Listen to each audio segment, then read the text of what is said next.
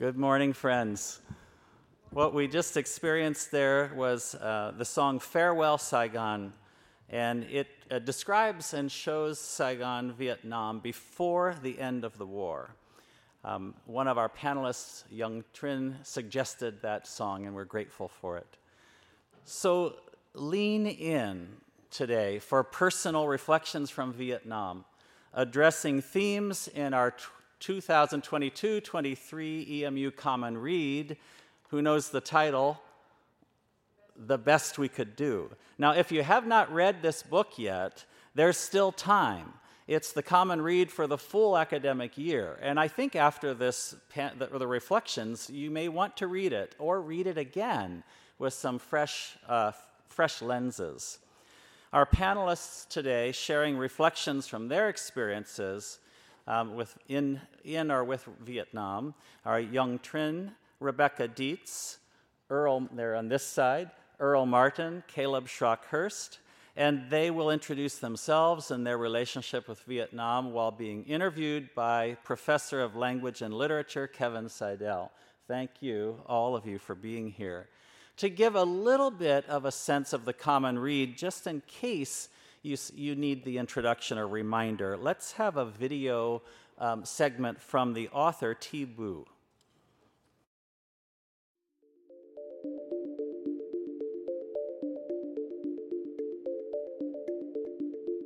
Hi, my name is Thi Bui. I'm the author of The Best We Could Do, an illustrated memoir. Um, I'm really excited that this book is part of uh, the NEA Big Reads for 2022 and 23 um, it's really exciting to have the story live on.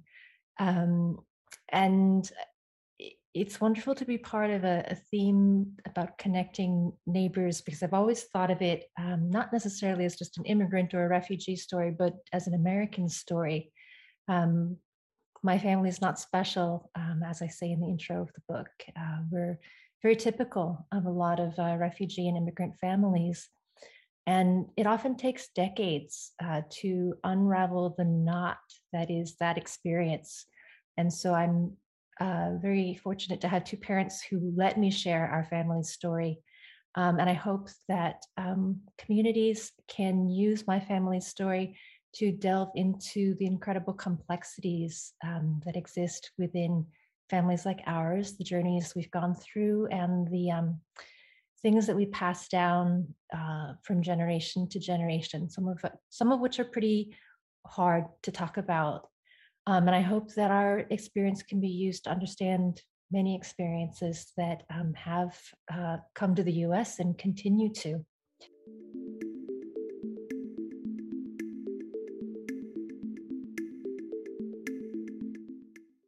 So, one thing I've always wanted to wanted to be asked about the book, um, but no one has actually ever asked me, is um, on the inside cover of the hardcover, um, in my uh, first bio, I talk about growing up, uh, remembering um, what it's like to kneel on the shag carpet uh, and record mixtapes from the record player. And I grew up listening to Paul Simon and the Beatles. Um, so a lot of people people have asked about my Vietnamese cultural influences.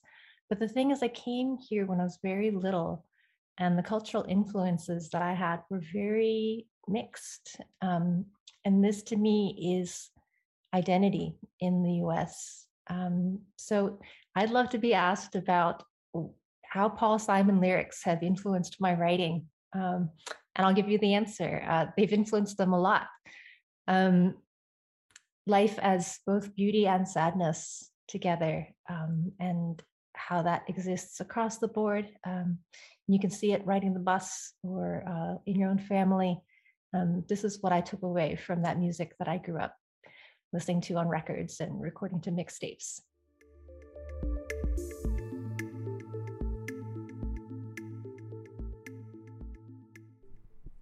Thanks again for being here. Again, my name is Kevin Seidel. I teach literature here at EMU and had the privilege of teaching this book last semester in my college writing class.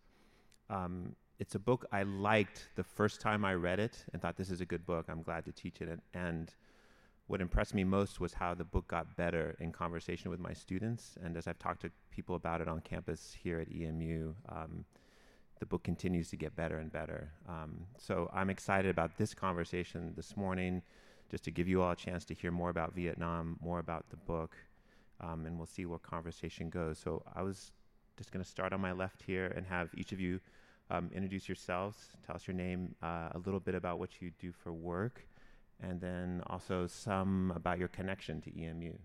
So. Good morning. Uh, my name is Rebecca Dietz, and um, my connection to EMU is um, many years ago. I was a student here, and um, also we have a son that just graduated from here last year. So over generations, I've been connected.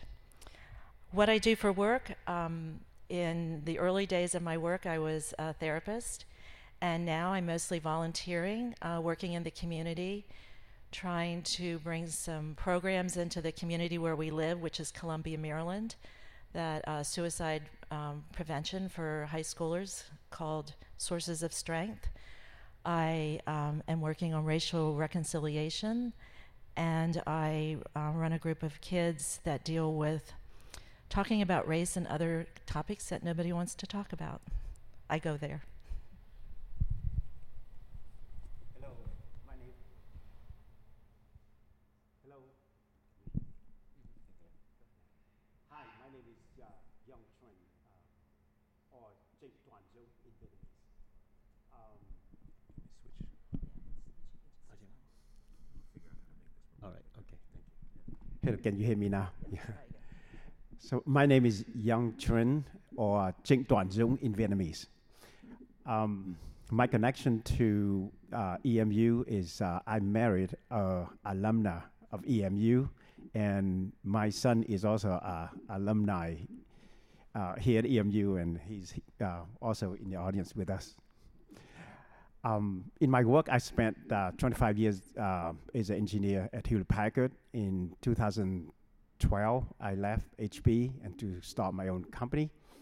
And I also, um, it's part of my um, um, commitment in my own uh, work of um, helping uh, the homeless. So I'm trying to find affordable housing for the people in Columbus, Ohio.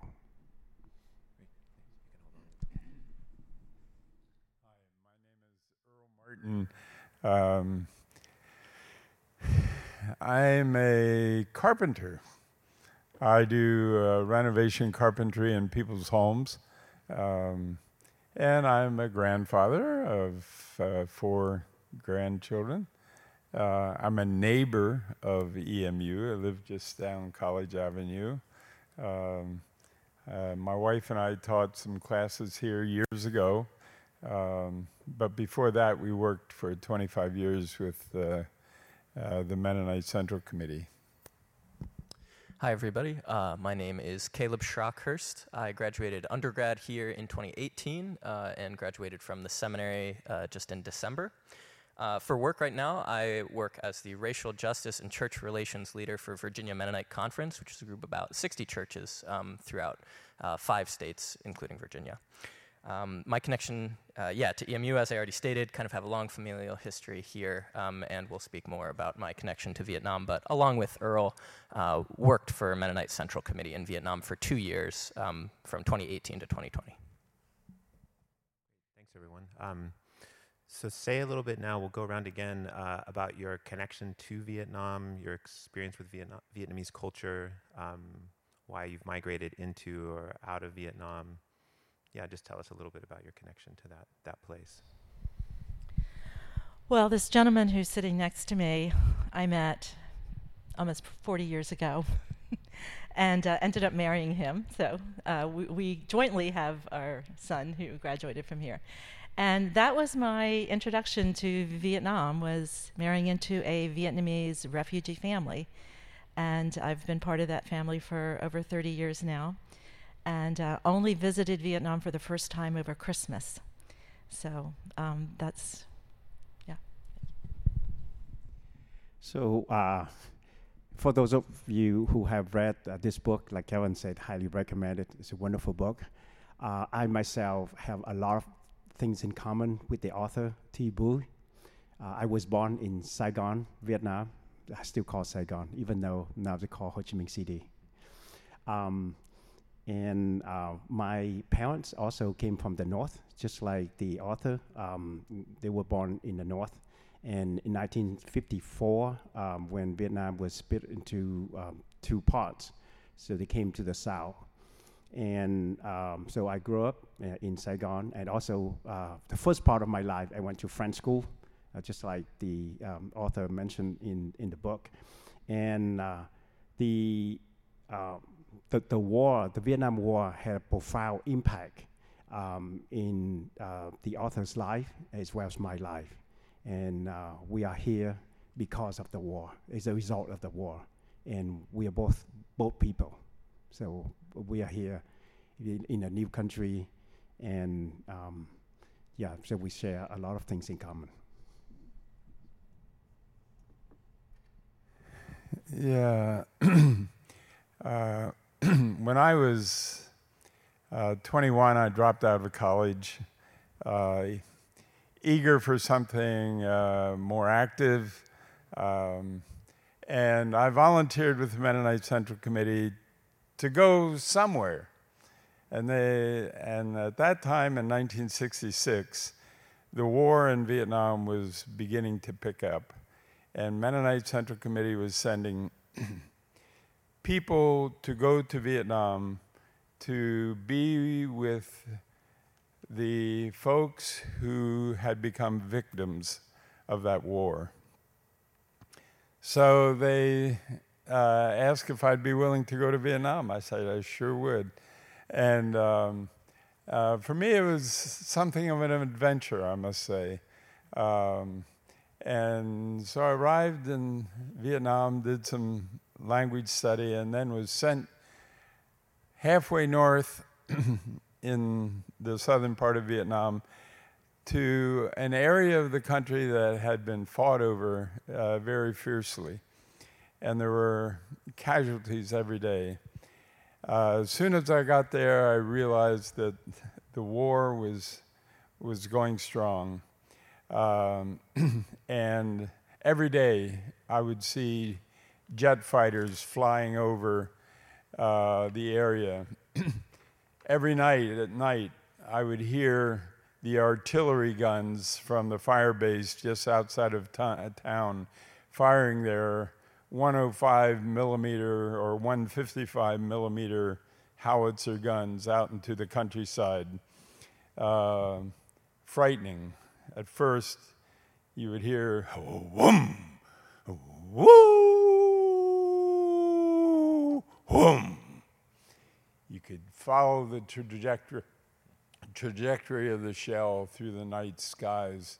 And in the morning, sometimes you would see the farmers with their makeshift stretchers carrying a victim in from the countryside um, to the hospital in the town where we lived.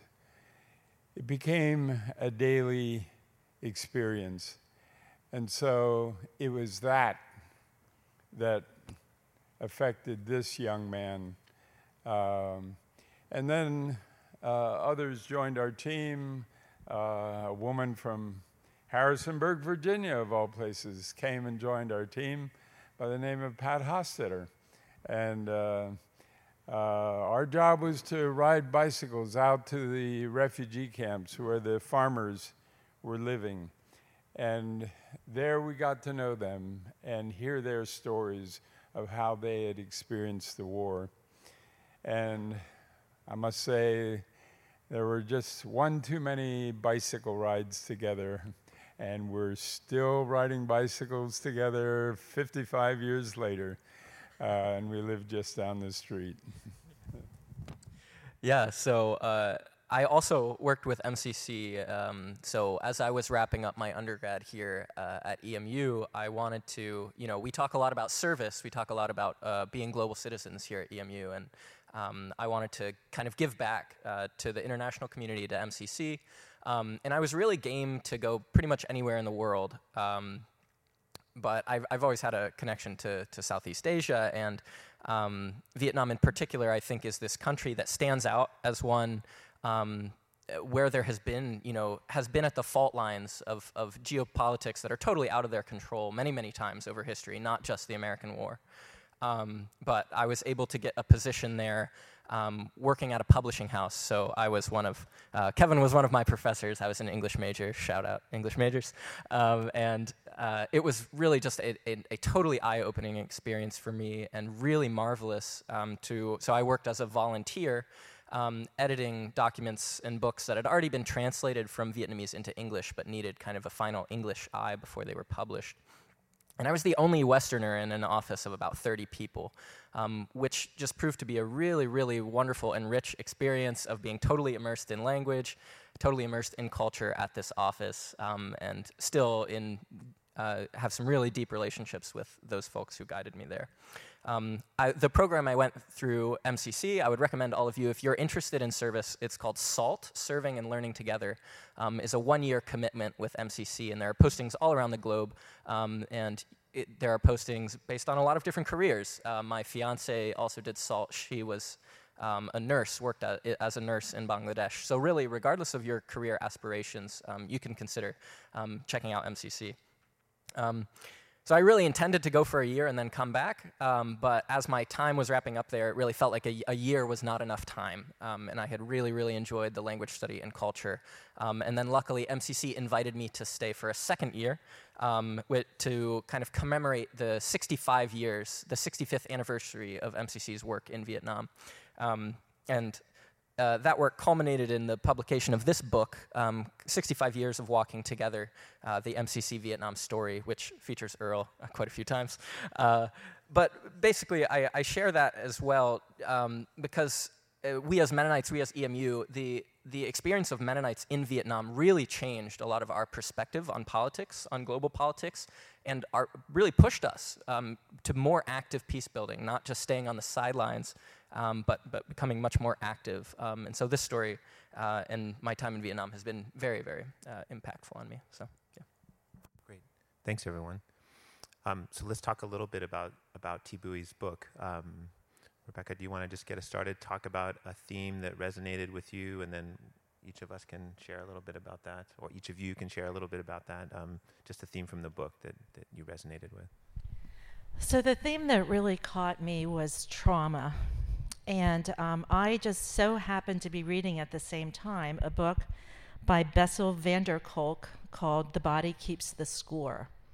Um, and that's talking about how in trauma, trauma ends up in your body and stays there until you find a way to never really totally get it out, but calm it down.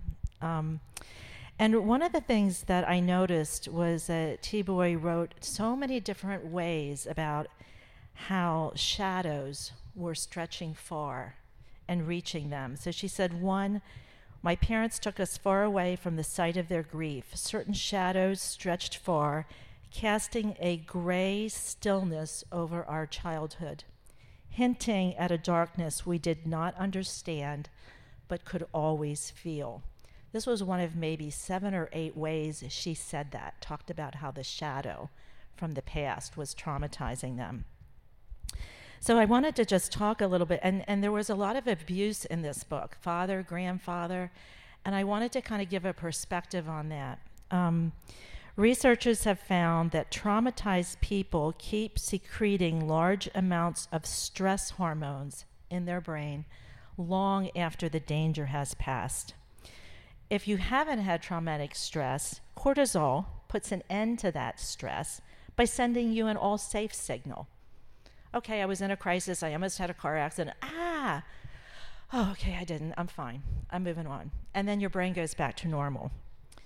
When people who've had severe um, stress tra- and what we call trauma, when they're having a flashback, they've now been able to scan the brain, and only the right side of the brain is working. So, as we know, the left side pays attention to facts, statistics, events. It explains our experiences to us and puts them in order. The right brain stores memories of sound, touch, smell, and the emotions they evoke. When the left hemisphere is not working, we then cannot organize our experience into logical sequences. We can't put our feelings and perceptions into words. We can't identify cause and effect. We can't grasp the long term effects of our actions, and a lot of other things. When something reminds traumatized people of the past, their right brain reacts as if the event was happening right now. They are just furious, terrified, enraged, ashamed, or frozen. And when we see all the trauma that was happening, both as because of the war and all the different ways the families had to respond to survive, and then the beatings that happened, by both her grandfather and father. It's a way to understand that is a traumatized brain, not good people versus bad people. Um, there are good, vers- good versus bad actions, which is different than people. And as I was reading this, I had a memory of when I was here four decades ago in a so- I think it was a social work class. Professor's name was Titus Bender. And I think more than once he said, Everyone does the best they can at any given point in time. And I thought of that as I was reading this book, and I didn't even think about that that's the title of the book, The Best We Could Do. And um, I think that's, we do the best we can given what's going on in our brain, which does not mean we can't learn after we assess. Thank you. Yeah, for me, two things that uh, really stand out on the book by Thi Bui. Um, the first one is um, related to what Rebecca just shared about uh, um, uh, trauma and being uh, a refugee and an, Im- immigrant.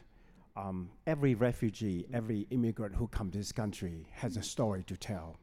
And usually in the story, it's connected to some kind of trauma, some traumatic experience they they uh, been through um, living in a new country, learning a new language, trying to assimilate to the new culture, different food, different diet. So a lot of difficulties that uh, the author share uh, in the book. Um, one of the things that um, uh, the author share in, in the uh, introduction piece, and she said that her family is just normal. You know, the same thing, my family we're just normal people. We grew up, and I went to school, play soccer just like any kids in any part of the world. And then, like Owen mentioned earlier, so the war came. So all the bombing, all the ravaging happening in in uh, uh, Vietnam. So um, because of that, so here I am in the U.S.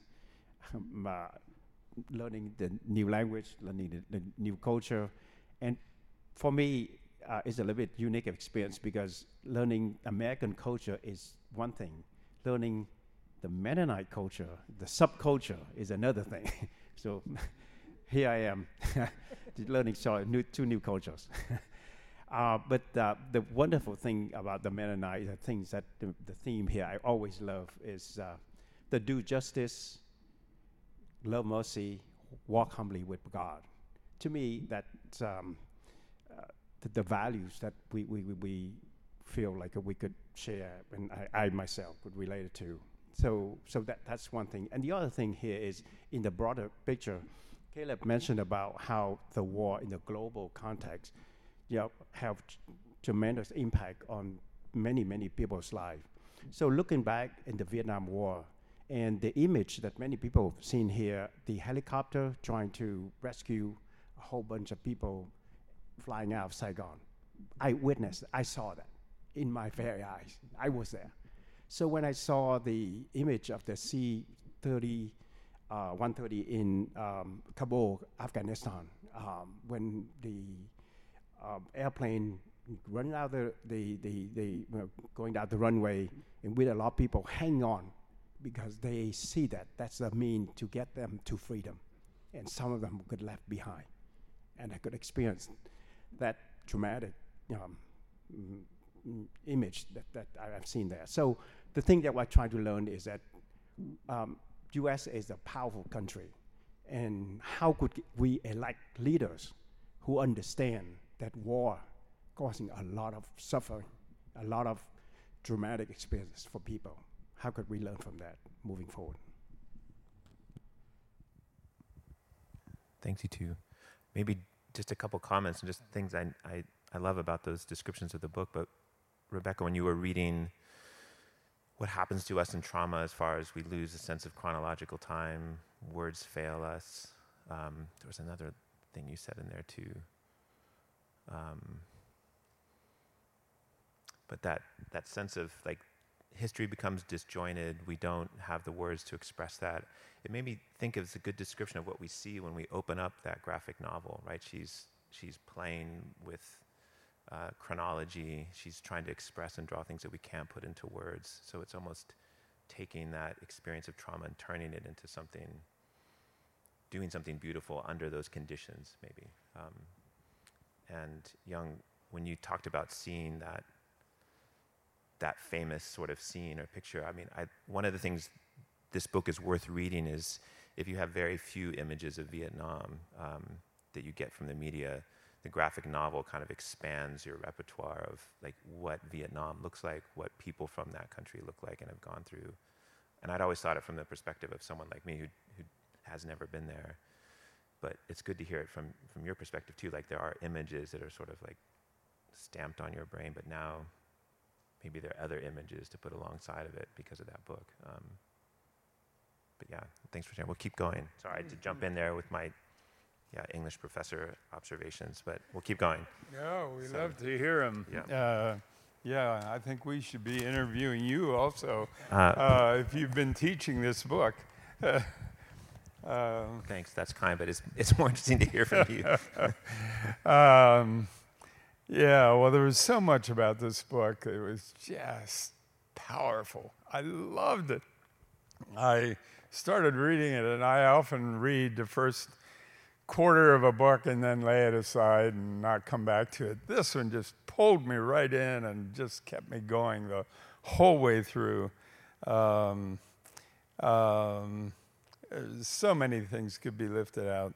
Uh, one place, uh, when she's talking about the war, Thi Bui says, Every casualty in war is someone's grandmother, grandfather mother, father, brother, sister, child lover.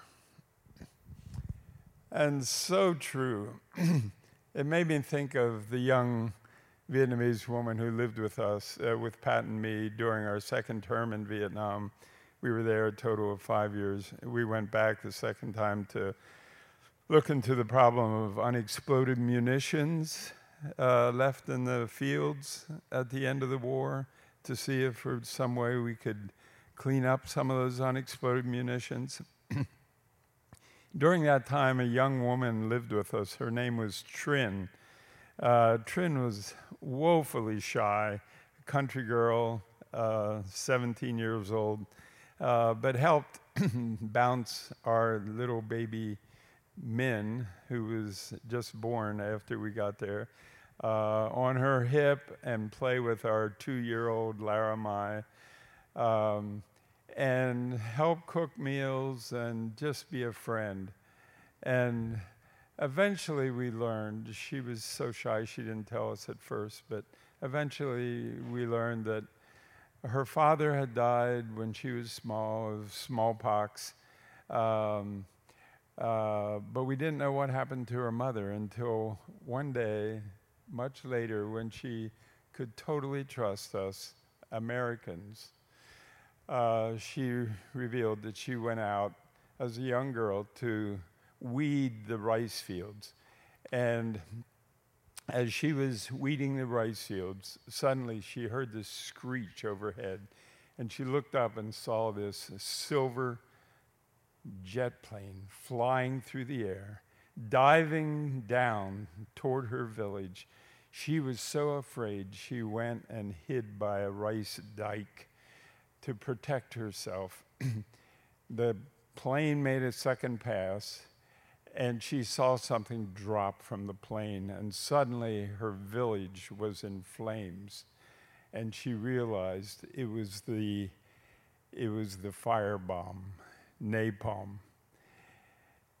After the plane went screeching off, Trin managed to pull herself up, go running back the path toward her village. and as she approached her village, she saw that her house was in full flame. She went up to her sister, crying, Mama, Mama, where's Mama?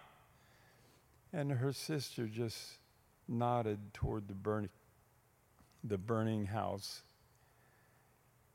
Everyone's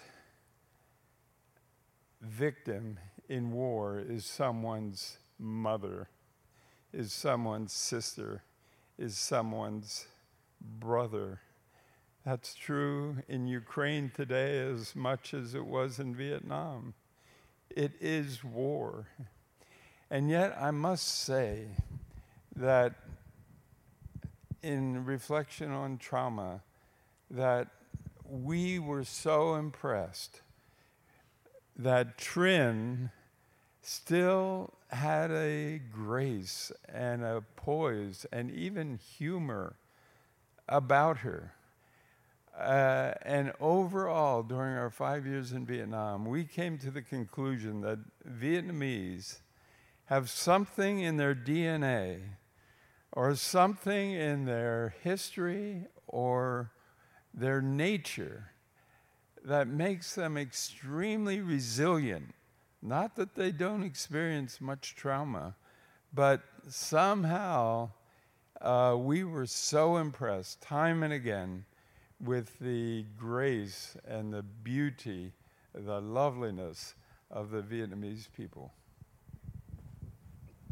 Yeah, thanks so much, Earl. Um, yeah, I, I think th- this book has, has so much powerful and Im- important uh, to say to us. Um, I think the theme that really jumped out at me is, you know, are, are we today as, as conscious and, and as willing to step up to support refugees in the U.S. as, as we were in the, in the 70s? And, um, you know, Ukraine and, and Afghanistan have already been mentioned, but we, we can forget uh, just like the, the US empire is, is still playing this role abroad and, and how do we as, as North Americans, as American citizens, are we conscious of the privilege that comes from our passports?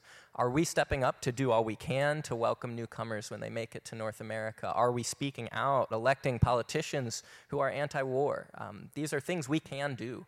Um, and, and we must. Um, as people of faith, as people of conscience, this is, is one of the things that, that we really need to carry forward.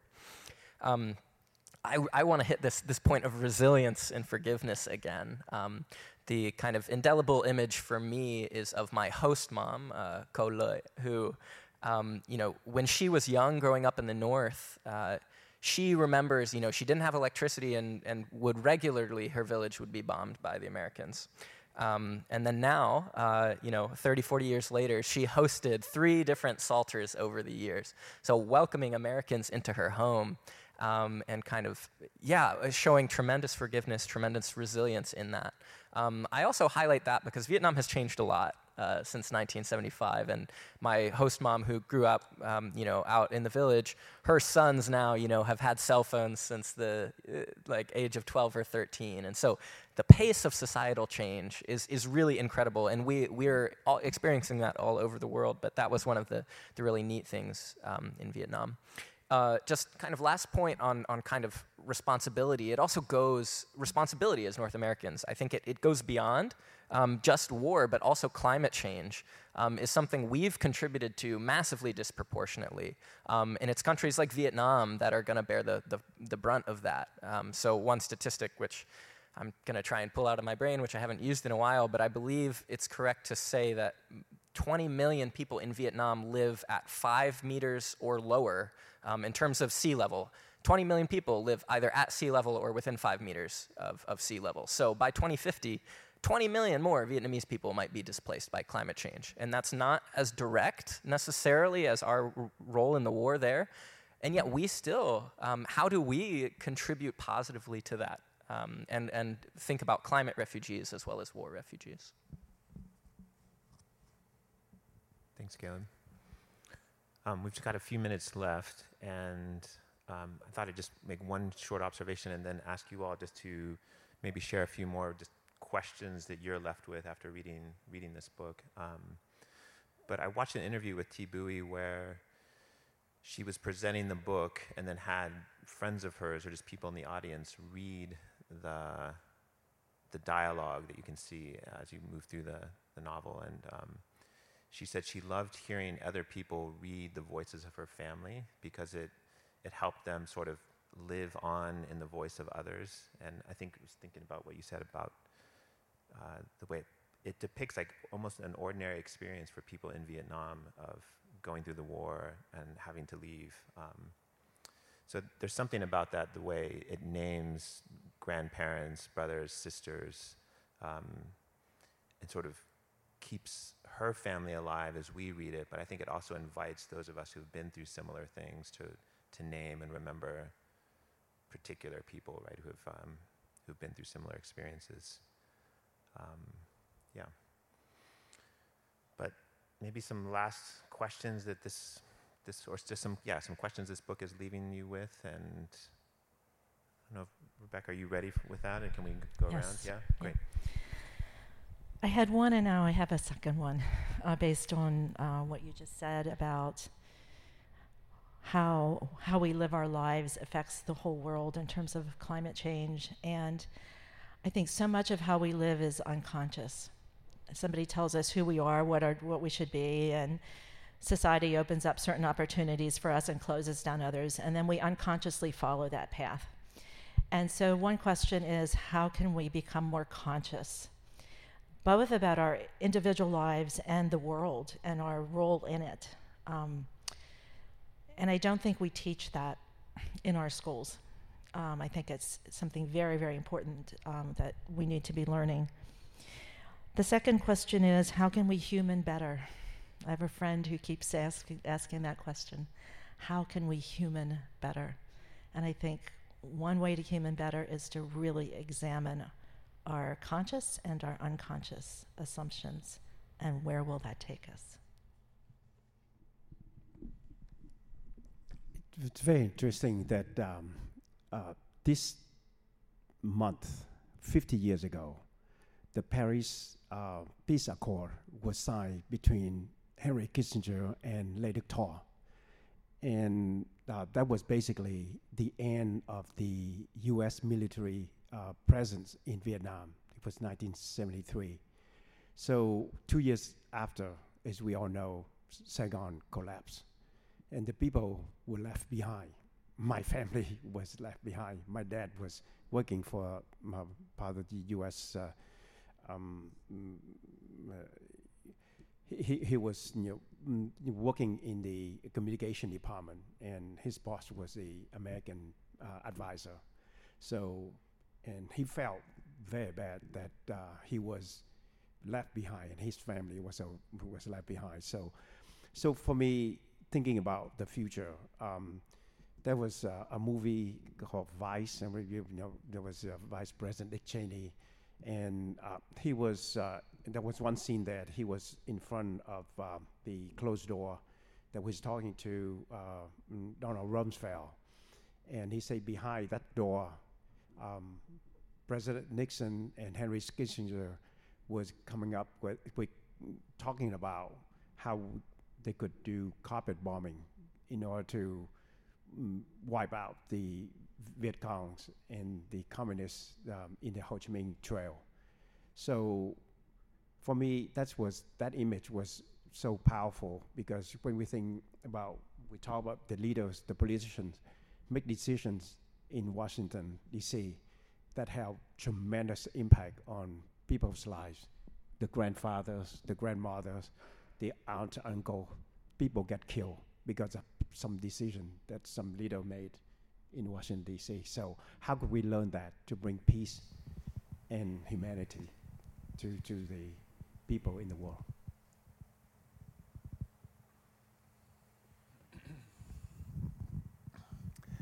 I guess I uh, I finished reading this book um, with a sense of gratitude uh, to people like Thi Bui, um, who honor us with their stories.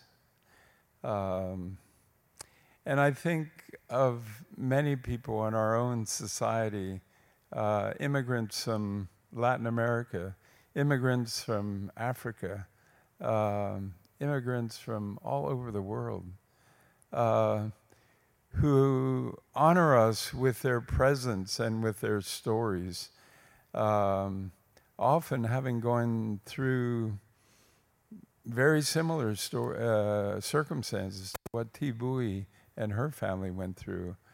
And uh, so my hat's off uh, to people uh, with this history and with this um, uh, respect uh, for us to share their stories with us.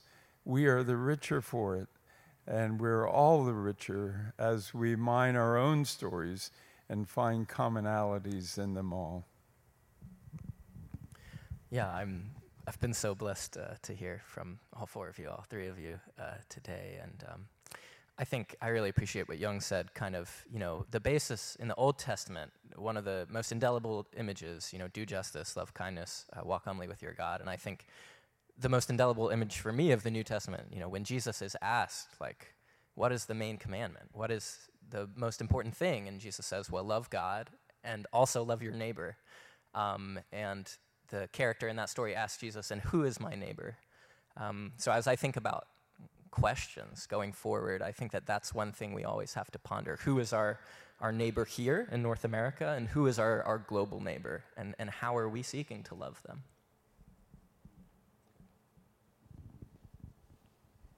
Thanks, everyone. Could we just have a round of applause for our panelists here? Thanks, you all, for, for being here. Again, if you, if you are compelled to read the book again or for the first time, go for it. we have copies in the library and, and just around campus. Ask around. Uh, for closer, um, Yung, would you and Earl um, come and offer some quotes or poetry that you've prepared for the closer, and then we'll have campus announcements and go on into the day. Thank you so much, everyone.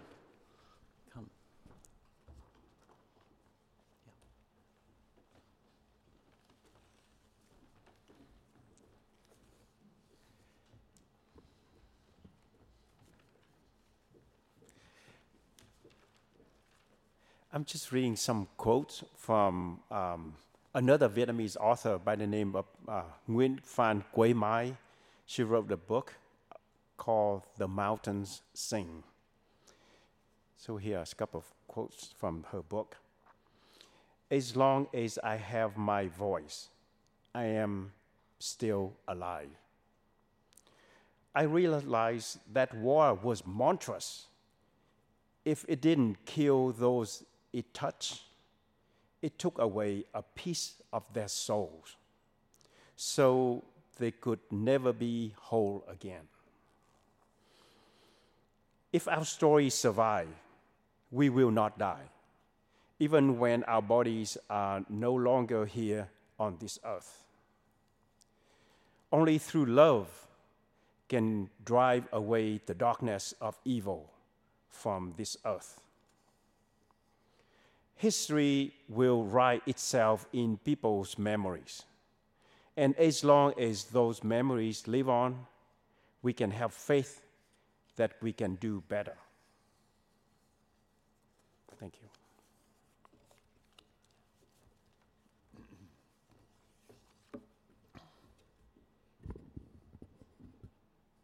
And I'd like to share a poem from uh, a Vietnamese uh, monk um, Thich Nhat um, uh, whom we had the pleasure of meeting uh, uh, during the war, but he was in exile at France, in France at the time. Uh, he has recently died back in his homeland of, of uh, Vietnam. Um, and he was very involved at the time when people were leaving Vietnam by boats, and some uh, boats were uh, assaulted by sea pirates who would steal from the boats and rape.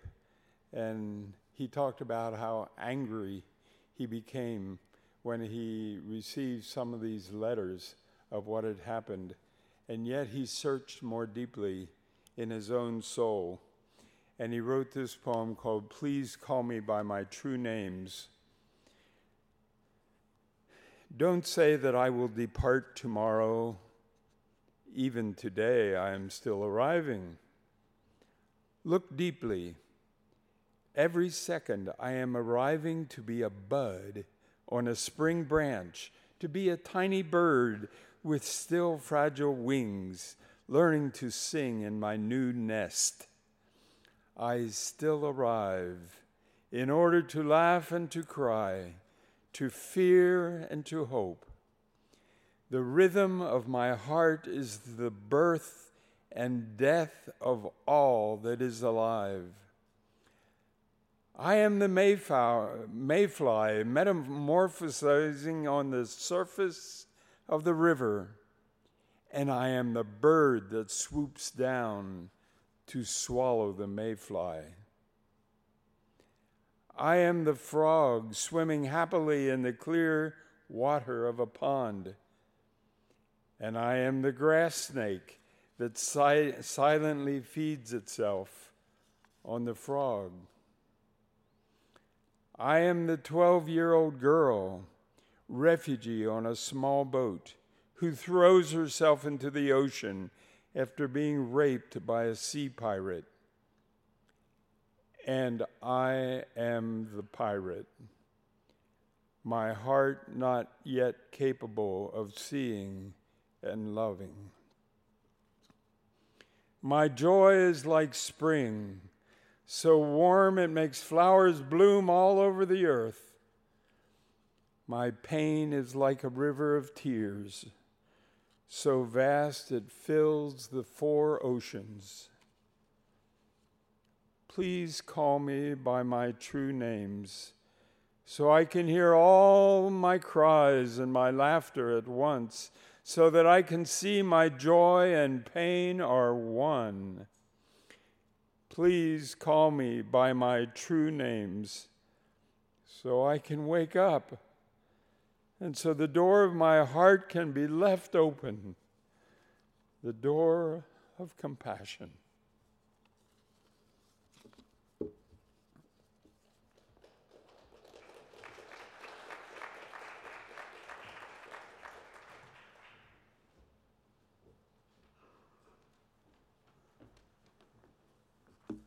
Thanks to everyone who could be here this morning and being part of this space. And thanks again to our panelists um, thank you for the beauty and vulnerability of your sharing, and we will continue to hold that with dignity. Um, looking forward into this week, there are many exciting events. Um, tonight we have our biweekly hymn sing with a special surprise theme that is related to Lent. Um, and also tonight and through this weekend, we have Natasha Pierre and the Great Comet of 1812. Sure to be a great performance if you can make it out to that. Um, and this weekend, there is a Student Sustainability Summit right here at EMU um, related to questions of how we can care for people around the world by addressing the imminent climate crisis. Uh, we are looking for both people to participate in the summit and take part in the discussions and volunteers who can help make the logistics work out and make the event possible. Um, and our athletic teams have several matches this week, but they are mostly away, so please keep them in your thoughts. And if you see athletes around, uh, wish them luck in their competitions. Thank you. You're all dismissed.